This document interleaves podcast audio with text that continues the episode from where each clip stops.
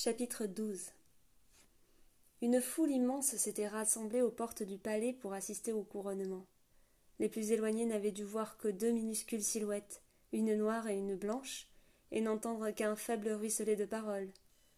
Je revois encore l'air étonné de Nero et Amélia lorsqu'ils découvrirent nos sobres accoutrements, composés d'une seule pièce de tissu uniforme et dépourvus du moindre ornement. Tel était pourtant le dénuement de ceux qui acceptent le pouvoir en Arcadie les humbles serviteurs du peuple. Éléazar prêta serment et je déposai sur ses cheveux la couronne d'or et de pierreries, un entrelac doré d'où pendait un onyx taillé en sourire.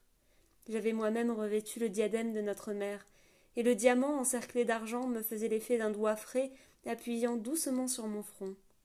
Un œil fermé, un œil ouvert, deux dieux, deux énergies complémentaires pour guider notre peuple vers un âge d'or.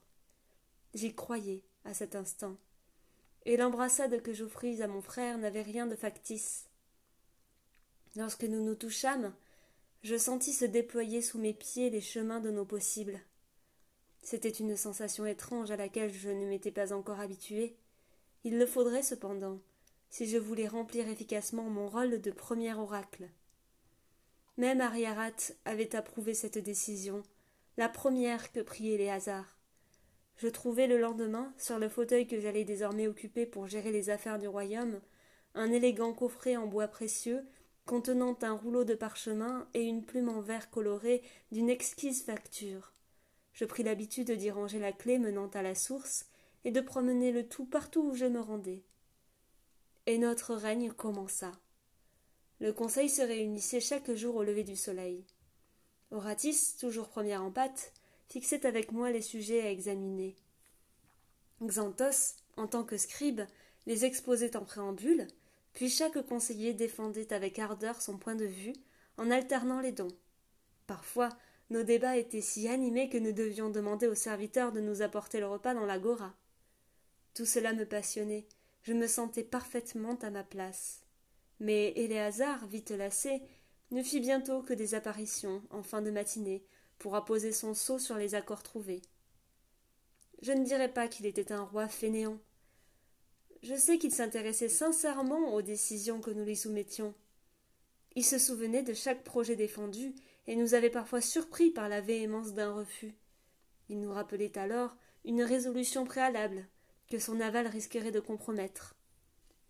Je le retrouvais certains soirs à la bibliothèque, sous la lumière d'une lampe à huile, en train de déchiffrer un traité pour s'assurer d'avoir fait le bon choix. Toute son assurance fondait alors, et il me priait d'user de mes dons pour explorer les ramifications de l'avenir. En ces moments complices, nous redevenions frères et sœurs, égaux sous le regard bienveillant de la lumineuse et de l'éther. Et les hasards se passa de mon avis une seule fois. Ce matin-là, nous le trouvâmes installé dans son siège de velours noir au centre de l'agora. Il se leva en nous apercevant, ouvrit grand les bras dans une posture empruntée à notre père, et nous annonça qu'il avait choisi sa future épouse. Premier rouleau des oracles de crépuscule, en vingt-trois.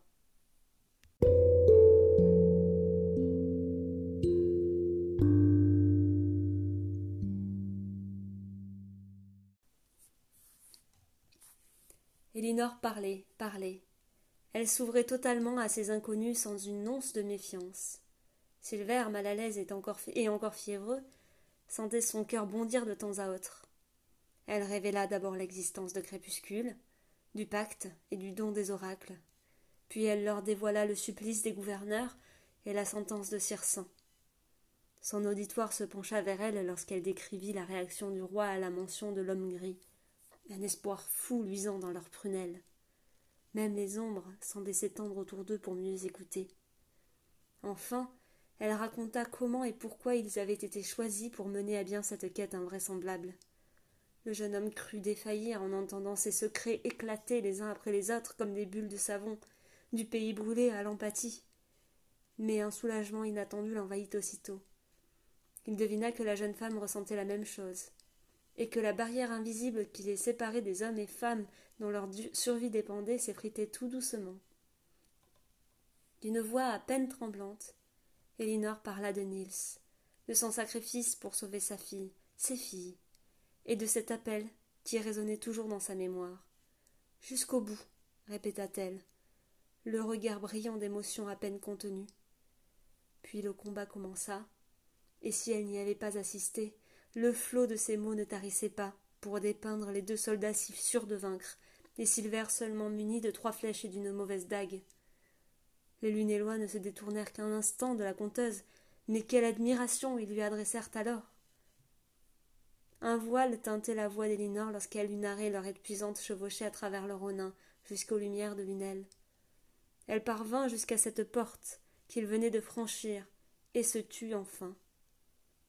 Le silence s'étendit alors entre tous. Silver ferma brièvement les yeux, conscient que leur destin reposait entre les mains de ces gens aux expressions sérieuses. L'homme au couteau s'éclaircit la gorge. C'est une sacrée histoire que vous nous contez là. Des dons, des visions, un être puissant vivant dans le pays brûlé. On croirait entendre des contes pour enfants. Elinor pinça les lèvres, mais Silver lui envoya une onde rassurante. Il avait décelé l'excitation dans le cœur de celui qui semblait mener les rébellions. Par chance, reprit-il, nous savons que les contes disent souvent bien plus de vérité qu'on ne le pense. Ton père connaissait-il les contes cruels de Lunel, petite? Bien sûr, répliqua Elinor avec un sourire soulagé. Nous nous faisons passer pour des ronins, et ils sont célèbres dans tout le pays. Je n'en ai jamais entendu parler, avoua piteusement Silver. Il y en a vingt-huit en tout des histoires de destin tragiques et de personnages châtiés pour leur orgueil ou leur malveillance. Tout le monde les connaît, c'est bien vrai, mais seule une poignée de personnes ont conscience de leur inestimable valeur. Il tira de sa besace posée à ses pieds un volume épais, l'ouvrit avec un craquement, et leur fit voir ces pages couvertes d'une écriture fine et élégante. Il m'a fallu plus d'une année pour finir de les recopier et de les apprendre par cœur. C'est une tâche à laquelle ma mère m'a initiée et son père avant elle. Puis j'ai dû les apprendre de nouveau, avec leur réelle signification cette fois. Il se redressa et Silver cessa alors de voir l'homme voûté au visage cuivré et creusé par le soleil, ses cheveux longs et raides et sa barbe striée de gris, sa chemise rapiécée et ses chausses brunes usées jusqu'aux genoux. Il émanait de sa posture une confiance et une fierté inhabituelles. Subitement, l'homme n'avait plus rien d'un pêcheur. Vous êtes comme un conte, murmura-t-il sans pouvoir s'en empêcher. Je crois savoir ce que tu veux dire, mon gars. Tout le monde me connaît ici, et pourtant personne ne sait qui je suis réellement. Un roi? devina Elinor. L'héritier du Ronin, et également en mesure de prétendre à la couronne de Dol. Les contes cruels sont mon seul héritage aujourd'hui, légué par mon aïeule Almarine, la dernière princesse que notre pays a connue. Bien, je pense que c'est à mon tour de parler, non? Nolan, donne donc à boire à nos invités. Le plus jeune des hommes se précipita vers un cruchon et remplit deux chopines d'un liquide ambré que Silver identifia comme de la bière. Il put enfin s'asseoir dans un fauteuil et sentit la torpeur l'envahir immédiatement. Il but lentement et s'efforça de rester bien éveillé. Le roi pêcheur se lissa la barbe, les yeux perdus dans le vague. Il semblait fixer un autre monde par-delà les flammes de l'âtre. Les autres s'installèrent autour de lui comme s'ils s'apprêtaient à entendre son récit pour la première fois. L'apparition de Circent reste un mystère. On ignore totalement ce qu'il est réellement. Toutefois, les contes de la princesse Almarine décrivent ses conquêtes. L'Arcadie a été la première à sombrer, d'une bien terrible façon. Fort heureusement, les provinces suivantes ont été soumises avec moins de sévérité. L'Arcadie demanda Silver, étrangement ému par ce mot. Ce qu'on appelle le pays brûlé aujourd'hui. À l'époque, c'était une contrée riche et fertile. La gorge de Silver se serra, et il crut un instant qu'il allait se mettre à pleurer. Pour la première fois depuis des années, il ressentit cette impression de perte effroyable que tous les, tous les natifs partageaient. Personne ne sembla s'apercevoir de son accès de faiblesse, et le roi pêcheur poursuivit. Nous pensons qu'il est arrivé par la côte est, sur un bateau capable de traverser les mers. Arcadie a disparu en une journée. Et puis plus rien ne s'est passé. Personne n'osait s'y aventurer, le peuple tout entier semblait avoir péri. Et puis, trois ans plus tard, un adolescent vêtu de rouge et accompagné d'un homme en armure noire est entré dans une bourgade de Perdam, non loin de la frontière, et il en est ressorti avec les clés de la ville et une poignée d'hommes. Il a ainsi conquis tranquillement toute la région, et sa compagnie a commencé à grossir, jusqu'à ce que la reine de Dol convoque son armée. Vérène n'était qu'un petit bout de femme pas plus âgé que vous, mais issu d'une lignée de guerriers. Son frère cadet a pris les armes et s'est lancé contre la maigre assemblée qui a entouré l'envahisseur. Pas un seul soldat n'en sortit vivant. Et comme si l'attaque l'avait courroucé, l'adolescent a aussitôt cessé ses petites victoires pour marcher carrément sur la capitale. Edol est tombé à son tour, inexplicablement. La cité, puis le pays tout entier. Vérène était également la petite fille d'Almarine, mon aïeul. La nouvelle sema la terreur ici, et la famille royale n'eut d'autre choix que d'appeler à la guerre à son tour. Mais il savait parfaitement que Dol était cent fois plus puissante que nous. La défaite était inévitable. Sylviane le prince ordonna à Almarine de se cacher avec leurs deux plus jeunes enfants. Mais plutôt que de les envoyer loin, ils restèrent ici, à Lunel, l'ancienne capitale du pays, et se déguisèrent en pêcheurs. Ainsi, lorsque le prince périt à son tour et son fils aîné avec lui, nul ne put retrouver les autres héritiers. C'est ainsi que nous avons perduré jusqu'à aujourd'hui. Sirsan avait une obsession à l'époque. Il faisait brûler les parchemins et les registres dans chaque cité. Mon aïeul comprit qu'il souhaitait ainsi supprimer la mémoire de, de son peuple, leur faire oublier qu'ils avaient été libres un jour. C'est pour cette raison qu'elle a créé les contes cruels, qui, sous un déguisement grossier, font le récit de notre beau pays. Il suffit d'en posséder la clé pour accéder au savoir que renferme notre passé. Il fit une pause et caressa de nouveau la couverture en cuir.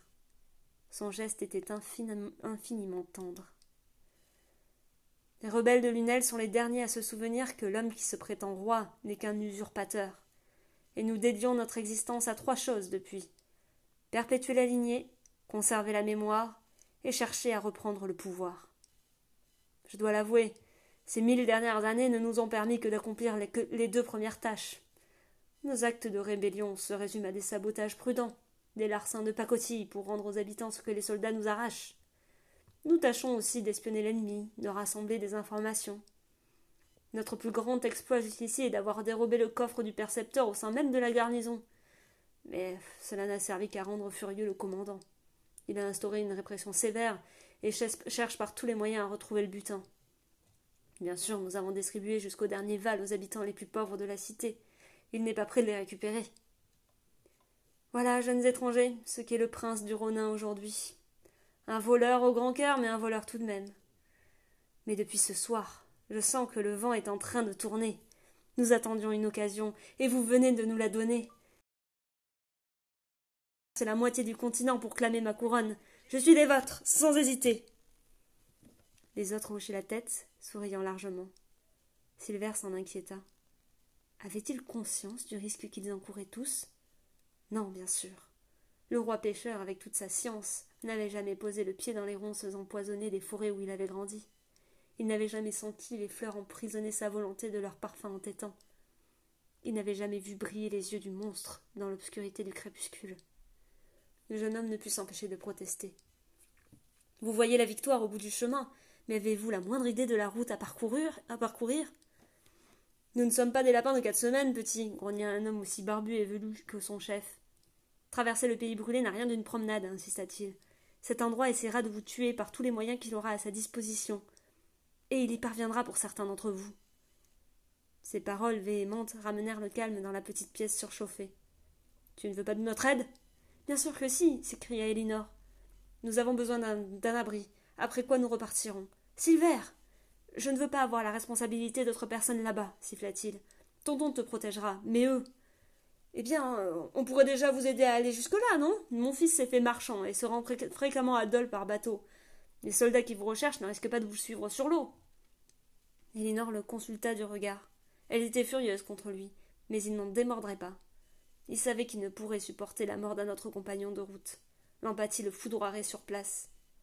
Cependant, le compromis de leur hôte lui convenait.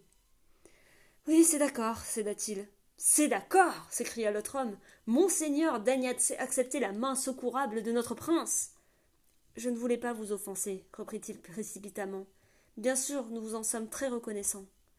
Silver est épuisé et souffre encore de la fièvre, renchérit Elinor. Je tiens moi-même à peine debout. Pardonnez nos maladresses, je vous en prie. Euh, votre Majesté? Ça va, petite. Brie est un peu susceptible, mais il s'en remettra. Et appelle-moi Gurvan. On révisera le protocole quand je serai monté sur le trône. Il se tourna vers une fenêtre d'où filtrait une lueur grise. C'est déjà le matin. Eh bien, les enfants, je vous emmène chez moi. En route pour le palais.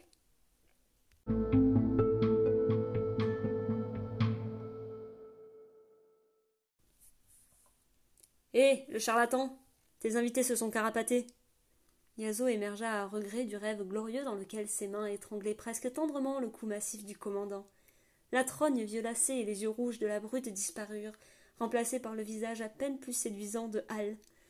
Malgré la pénombre, il discerna sans peine son air narquois. Que, que dis-tu? siffla Antil en se redressant. On passait par la fenêtre. Je savais qu'il n'était pas net. On doit absolument remettre la main dessus. Il jaillit hors du lit et enfila directement des choses par-dessus sa chemise. On? répéta Hal. Ils sont suspects, répliqua Yazo tout en se débattant avec ses lacets.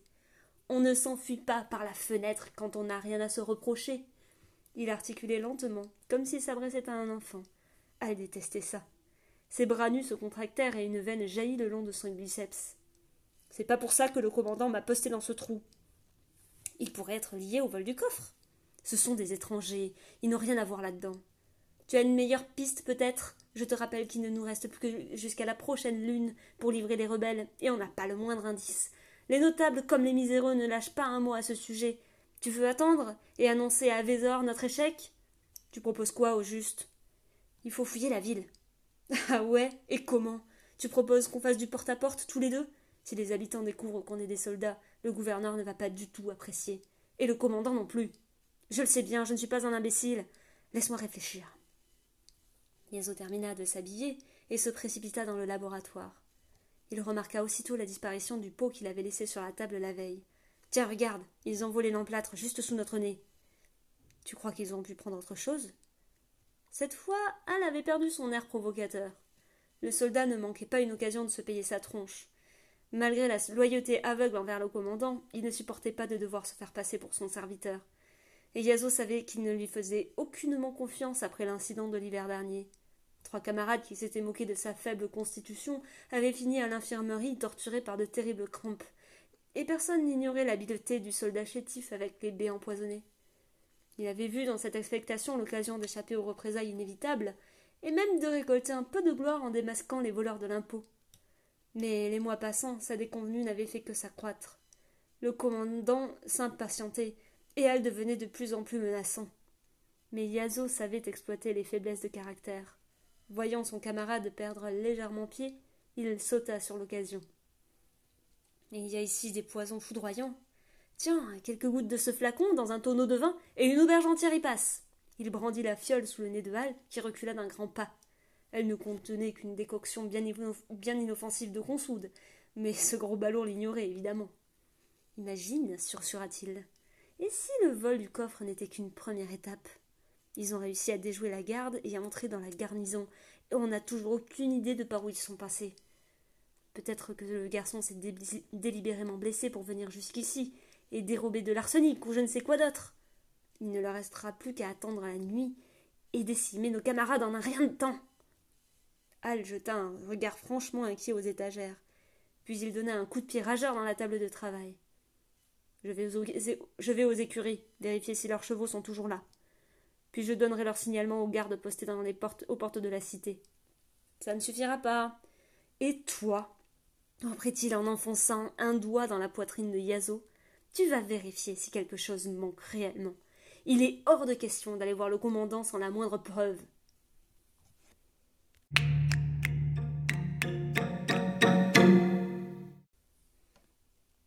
Elinor venait d'entrer dans la cour tout emplie de fleurs.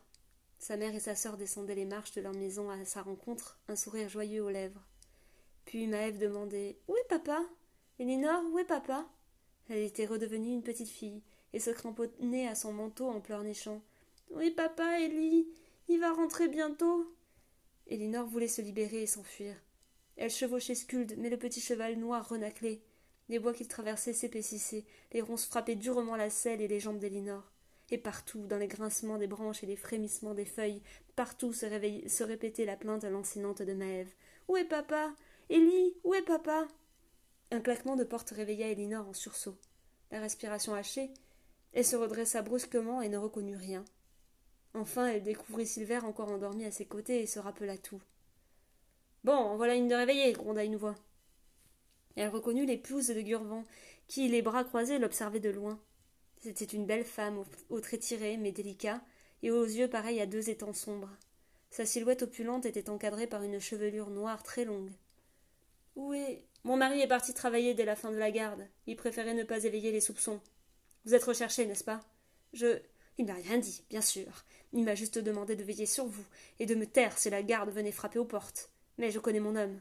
Alors Nous ne sommes pas recherchés par la garde. Enfin, pas encore. Je devrais vous jeter dehors. Je ne lui ai jamais reproché cette folie, malgré tous les risques qu'il nous fait courir. Je ne lui avais demandé qu'une chose jamais sous notre toit. Vous devez lui avoir fait une forte impression pour qu'il se permette de vous amener ici sans me consulter. Mais n'espérez pas m'avoir. Je ne veux pas savoir qui vous êtes ou pourquoi vous êtes ici. Et si jamais les soldats nous soupçonnent, je vous fiche à la porte. Elinor ne savait pas quoi dire, mais cette femme ne semblait pas attendre de réponse de toute façon. Sans se départir de sa superbe, elle s'affaira près d'un buffet et revint avec une belle miche de pain et une carafe de lait. Je te préviens, il faudra vous taire du matin au soir. Mon échoppe est juste en dessous, et j'attends des clientes d'un instant à l'autre. Que, que faites-vous? demanda poliment Elinor en mordant avec reconnaissance dans la croûte dorée. Je suis couturière. Oh Une activité bien ingrate pour une reine, c'est ce que tu es en train de penser, n'est-ce pas? Non, pas du tout. Ma mère est couturière, elle aussi, expliqua Elinor en rougissant. Allons bon, répliqua la femme en se radoucissant aussitôt. Si vous le souhaitez, je peux vous aider dans vos ouvrages. Quitte à passer la journée dans le silence, j'aimerais beaucoup m'occuper les mains. À la bonne heure. Très bien, je vais voir ce que je peux te confier. Tu t'appelles comment, petite? Elinor. Eh bien, Elinor, je suis la princesse Jézabel, dit-elle en esquissant une révérence ironique. Bienvenue sous mon toit. Elinor acquiesça et reporta son attention sur Silver, qui dormait profondément. Elle ne l'avait pas vu si serein depuis depuis la bataille à la frontière. Timidement, elle posa une main sur son front et le sentit étonnamment frais. Le jeune homme avait repris quelques couleurs. Il respirait paisiblement, parfaitement immobile. Elle accentua sa pression pour l'éveiller. Il grogna quelque chose d'inaudible, et ses yeux s'entr'ouvrirent péniblement. Puis il sembla reprendre conscience, car il s'assit brutalement avant de lâcher une bordée de jurons et de plaquer ses pommes contre sa blessure. Silence siffla Jézabel en réapparaissant, coiffée à présent de deux longues nattes rassemblées sous un bonnet de lin. Tout va bien, tu es en sécurité. Oh, nous sommes chez Gurvan. À Lunel, tu te rappelles? Comment te sens-tu? Il grimaça, mais son regard était plus vif. J'ai l'impression d'émerger d'un long cauchemar, avoua-t-il. Ma poitrine me tire affreusement, mais je crois que la fièvre est partie. L'emplâtre semble faire des merveilles, se réjouit Lina. Tu veux manger quelque chose? Absolument, je meurs de faim. Jézabel venait de descendre au rez-de-chaussée. Elle émergea bientôt avec une petite panière remplie de vêtements déchirés. Tiens, petite, amuse-toi bien. Et maintenant, plus un bruit. Elena rattrapa une chemise et l'examina soigneusement à la lueur timide de la lucarne, puis elle s'empara d'une aiguille. Silver s'étendit de nouveau, bien décidé à se rendormir. Elle laissa échapper un petit sourire et se mit à l'ouvrage. Ses gestes familiers l'apaisèrent.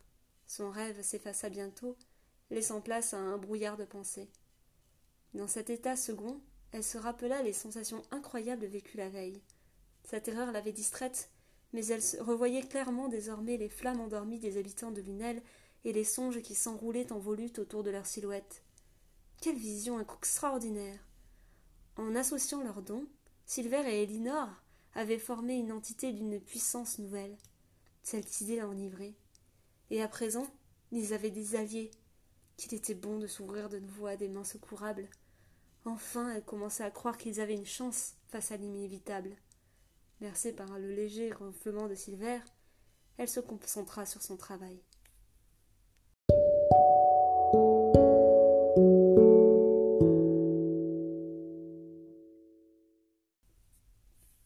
Plantée au beau milieu du chemin, la jument pommelée semblait les attendre. Lorsque Kenan tendit la main pour attraper les rênes, elle se laissa faire docilement et frotta amicalement son nez à celui de Garme. Elle n'était pas bien grande et semblait âgée, mais surtout elle transportait avec elle des sacoches à moitié éventrées et une selle encore attachée à ses flancs zébrés des raflures. Rana sauta à terre et s'approcha doucement pour ne pas l'effrayer. Qu'est-ce que tu fiches? grogna Kenan. On n'a pas le temps de s'arrêter. Doucement, ma belle, chantonna Rana. Qu'est-ce qui t'a mis dans cet état? Elle a dû s'enfuir. Brillante remarque. T'en as d'autres des comme ça? Ferme-la. Allez, on repart. On ne peut pas la laisser toute seule. T'as vu sa jambe? Si on la prend avec nous, elle va nous ralentir. Eh, je pourrais abraiser ses souffrances plutôt. Je t'interdis de toucher à un seul de ses crins, espèce de brute stupide. Calmez-vous tous les deux. Regardez ça. Soren venait d'extirper de l'un des sacs un long juste au corps bariolé. Très saillant. Ça s'accorderait parfaitement à ton teint, plaisanta Rana. Ce cheval appartenait à nos deux compteurs, j'en suis certain. Mais pourquoi euh, l'avoir abandonné? On dirait plutôt qu'elle s'est enfuie. Le soldat plongea la main dans la deuxième besace. Cette fois, la chemise qu'il en tira était blanche, ou en tout cas elle avait dû l'être, car une large tache rose recouvrait pratiquement tout l'avant. Kenan poussa un sifflement et la lui arracha. Non de non, c'est du sang, ça Tu disais que l'un d'eux était blessé, non? Mais on suit trois cavaliers depuis le début, objecta Rana. Pourquoi les compteurs auraient-ils laissé l'un d'eux dormir dehors pendant qu'il roupillait bien au chaud? C'est vrai, répondit pensivement Soren. Il fixa le sol et Rana devina qu'il y dessinait mentalement les informations collectées sur les fugitifs. Mais finalement, ce fut Kenan qui se frappa soudain le front. Bon sang, mais c'est évident Vraiment Ils se doutent bien qu'on les recherche, après ce qu'ils ont fait. Jusque-là, ils n'ont pas perdu leur temps. Ils filent tout droit, jour après jour. Alors imaginez que l'un de leurs canassons se fait la malle. À voir son état, cette bestiole n'est même pas en état de porter qui que ce soit. Mais je pense qu'ils ne l'ont même pas retrouvé. Ils auraient emporté les sacoches, quitte à les laisser en arrière. Juste, mais si l'un d'eux se retrouve à pied, on a une chance de les rattraper vite fait. Sauf que personne n'est à pied, petite cruche. Ils sont deux. Quoi? Tu es en train de me dire qu'ils avaient un cheval supplémentaire? Mais pourquoi faire? Tu oublies la bataille. On en a étendu pas mal de coquins là-bas. Je dirais que le propriétaire du troisième en faisait partie. Ça se tient, confirma Soren. Ces canailles se jouent de nous depuis le début. Mais cette fois, c'est terminé. Allez, en route. On doit rejoindre la garnison au plus vite. Rana hésita, puis remonta en selle. Elle attrapa au vol les rênes de la jument blessée, aux grandes dames du soldat blond. Laisse, on peut pas. Je la laisse pas ici. Elle boit à peine. On sera à Lunel avant le soir, promit Soren. Le sourire que lui adressa Rana à cet instant le récompensa bien au-delà de ses attentes.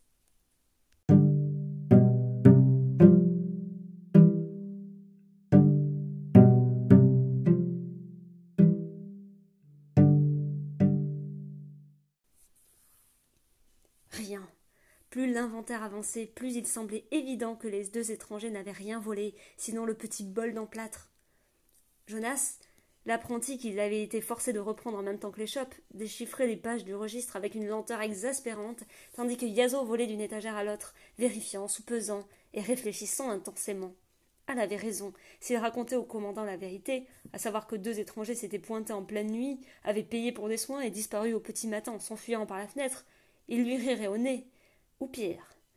Le fou serviteur était déjà revenu. Les chevaux n'avaient pas bougé des écuries. Il avait même fait un détour par les geôles. Personne n'avait été arrêté la nuit dernière. Ah, comme Yazo aurait aimé effacer ce sourire narquois d'une gifle. Heureusement, le gaillard ne s'était pas éternisé. Yazo le retrouverait sans doute à la cuisine, à s'envoyer un cruchon ou de vin ou deux. C'était une catastrophe. Il avait désespérément besoin de quelque chose, n'importe quoi, pour que le commandant le prenne enfin au sérieux. Soudain, il eut une idée. Il contourna Jonas et s'approcha discrètement de la plus haute étagère. Son apprenti était si concentré qu'il ne le vit pas se saisir d'une petite boîte verte et la dissimuler dans son escarcelle. L'apothicaire se dirigea vers le grand évier et se lava soigneusement les mains dans le baquet d'eau claire. On n'était jamais trop prudent avec la poudre de ciguë. Il fit signe de fit mine de s'intéresser à une autre rangée de flacons, puis explosa, faisant sursauter le jeune garçon. C'est trop long. On ne va pas y passer la matinée quand même. Maître, nous avons presque fini. Non, on ne s'y prend pas comme il faut. Il faut y vérifier en priorité ce qui pourrait nous causer du tracas. Alors, à quoi tu penses? Euh, Je ne sais pas, maître. Empoté Du poison Vite, donne-moi les noms, je vérifierai dans les armoires. C'est que sur le registre, on n'a pas différencié les poisons des remèdes. Imbécile, depuis le temps, tu devrais largement être capable de les connaître. Pardon, maître. Bon, donne-moi ça. Voyons, normalement on a de la manite en flacon. C'est un champignon, au cas où tu l'ignorerais. Oui, maître, je le vois. Bon, qu'avons-nous d'autre? Ah. De la ciguë. Avec une certaine satisfaction, il vit le jeune homme flotter d'étagère en, étagère, les joues cramoisies. Alors, ça vient? Je ne le trouve pas, maître. Il me semble que Sifor l'a gardée dans une boîte en hauteur pour éviter tout accident. Elle doit être soigneusement étiquetée. Je ne. Yazo fit semblant de rechercher à son tour, puis retourna à son registre en prenant un air préoccupé. C'est grave, c'est très grave. Il faut absolument alerter la garnison. Voulez-vous que je m'en charge? Non, il vaut mieux que ce soit moi. Occupe-toi de la boutique, et n'oublie pas la décoction pour la fille du gouverneur.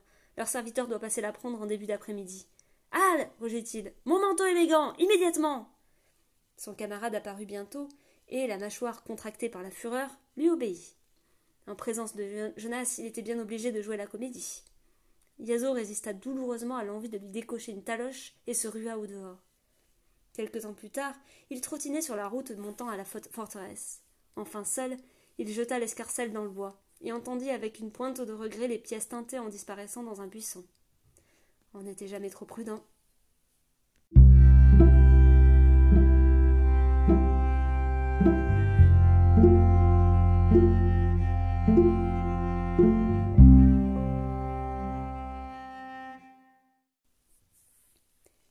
Elinor leva les yeux.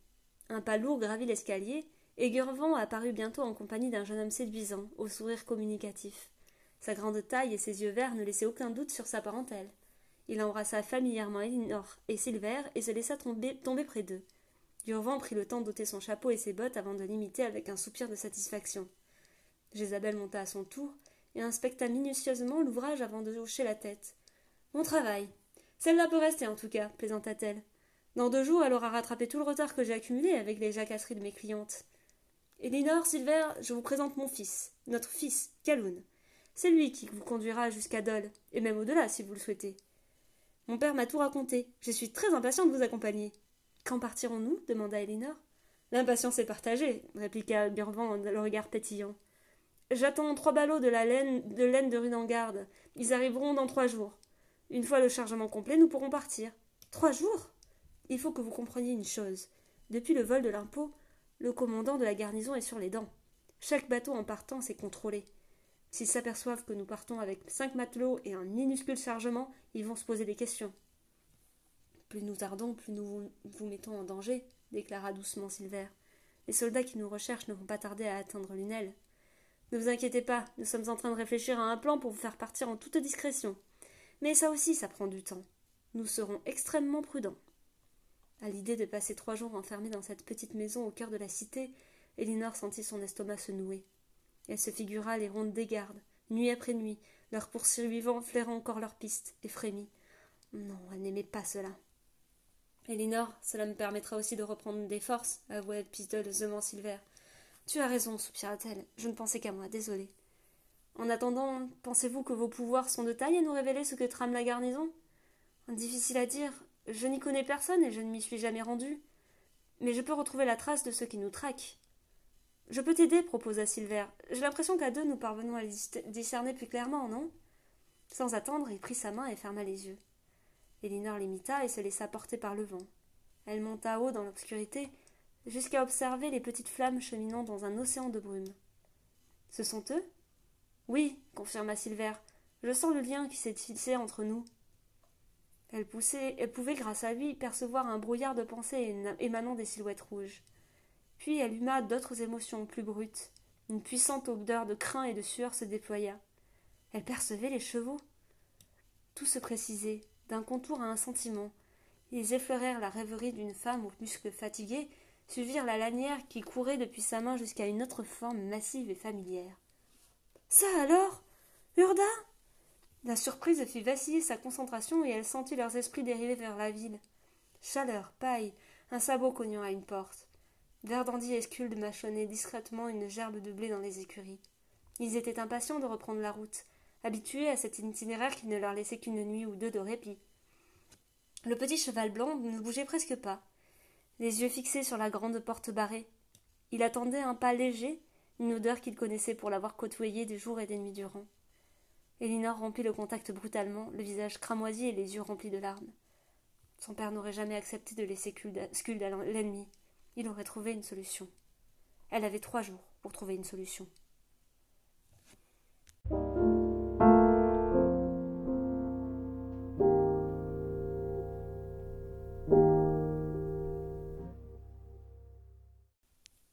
Yazo bouillait de rage. Il dévala l'escalier du premier chemin de ronde en ignorant les appels que ses anciens camarades lui lançaient. Le mépris du commandant lui brûlait encore l'échine. D'abord, il l'avait fait attendre des heures durant dans le couloir venteux. Et lorsqu'il avait enfin daigné le recevoir, leur échange avait été aussi bref qu'humiliant. Il avait à peine commencé à parler des étrangers que cette grosse brute s'était mise en colère. Des étrangers Je t'ai demandé de démasquer les rebelles de cette ville, pas de m'en trouver de nouveaux. Si tu viens me voir dès qu'un individu s'approche des portes, qui, je te le rappelle, sont également gardés par tes camarades, il ne se passera pas longtemps avant qu'un habitant ne s'aperçoive de ton manège. Les gardes ne les ont pas vus. Ils sont entrés clandestinement. Qu'est-ce que tu en sais, hein? Tu allais vérifier auprès des gardes aussi? Imbécile, je t'interdis de parler à qui que ce soit tant que tu ne seras pas certain d'avoir trouvé les rebelles. Allez, retourne à ton poste avant que toute la ville ne remarque ta soudaine disparition. Il avait voulu protester, mais le commandant s'était levé d'un bond, soufflant comme un bœuf. Ayant déjà vu assommer un soldat d'un coup de poing, Yazo avait battu en retraite précipitamment. Il avait croisé le regard goguenard du capitaine qui patientait au dehors avec un registre. Le faux apothicaire s'arrêta en bas de la volée de marche. Il n'avait pas pu, il n'avait pas pu parler du poison. C'était bien la peine de se donner tout ce mal. Il envisagea de rebrousser chemin, mais sa fierté blessée et la vision des grosses mains du commandant le convainquirent de rentrer chez lui. Juste avant de ressortir dans la cour, il prit le temps de respirer profondément et de se composer une attitude victorieuse. Pas question de laisser voir sa honte aux autres. Il dévala les dernières marches d'un pas conquérant et manqua de se cogner avec un énorme, gaillard, un énorme gaillard blond. Hé là fit le bonhomme, j'ai bien failli vous assommer. Il avait beau porter l'uniforme, Yazo ne le reconnaissait pas. Derrière lui, il aperçut un autre homme tout aussi massif mais brun, et une jolie jeune femme aux cheveux courts et aux minois pointus. Excusez-moi, euh, qui êtes-vous? Et vous répliqua la brunette. Je suis un soldat guérisseur de cette garnison, actuellement infiltré dans la cité de Lunel.